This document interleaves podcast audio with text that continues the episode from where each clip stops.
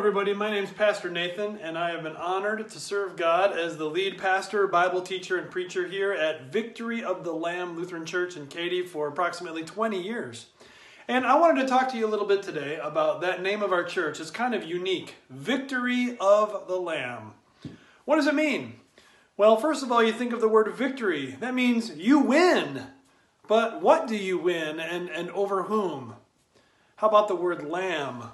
A gentle creature, a small, innocent animal that's quite frankly helpless. I mean, think about it. What can a lamb do to run away from a lion or a wolf? How could it outsprint anybody? It can't.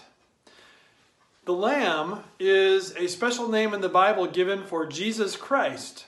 And you might know that Jesus Christ lived on this earth approximately 2,000 years ago. And you might even know that that same Jesus Christ ended his life by dying on a cross, like one of the ones behind me. And yet, you might not know that when he went through all of that, he did so like a lamb. He approached it as someone who was innocent, he had never done anything wrong. Gentle, he showed love even to his enemies, and helpless. Even though he was God and could have stopped it all, he laid down his life willingly. Why? To give you a very special victory. Have you ever been battling guilt or shame because of something you, you did that you regret? Jesus gives you victory over that by promising you forgiveness from God's heavenly throne in Him alone. Have you ever been afraid where you wake up every day and you go to bed every night? You're just fueled by fear all the time. Jesus gives you victory over that by promising you God's love, that He is always with you no matter what's going on and He will never abandon you.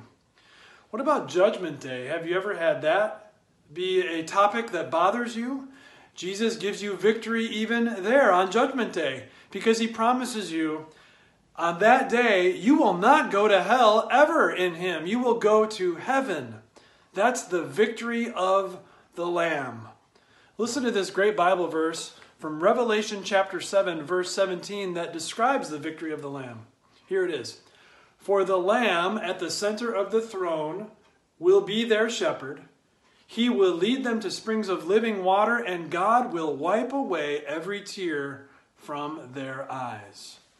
The victory of the Lamb means tears you shed over guilt, shame, fear, sadness, even though the victory of the Lamb doesn't say no more tears now, it does promise you no more tears in time, as He Himself, the Lamb of God, wipes away every tear from your eyes.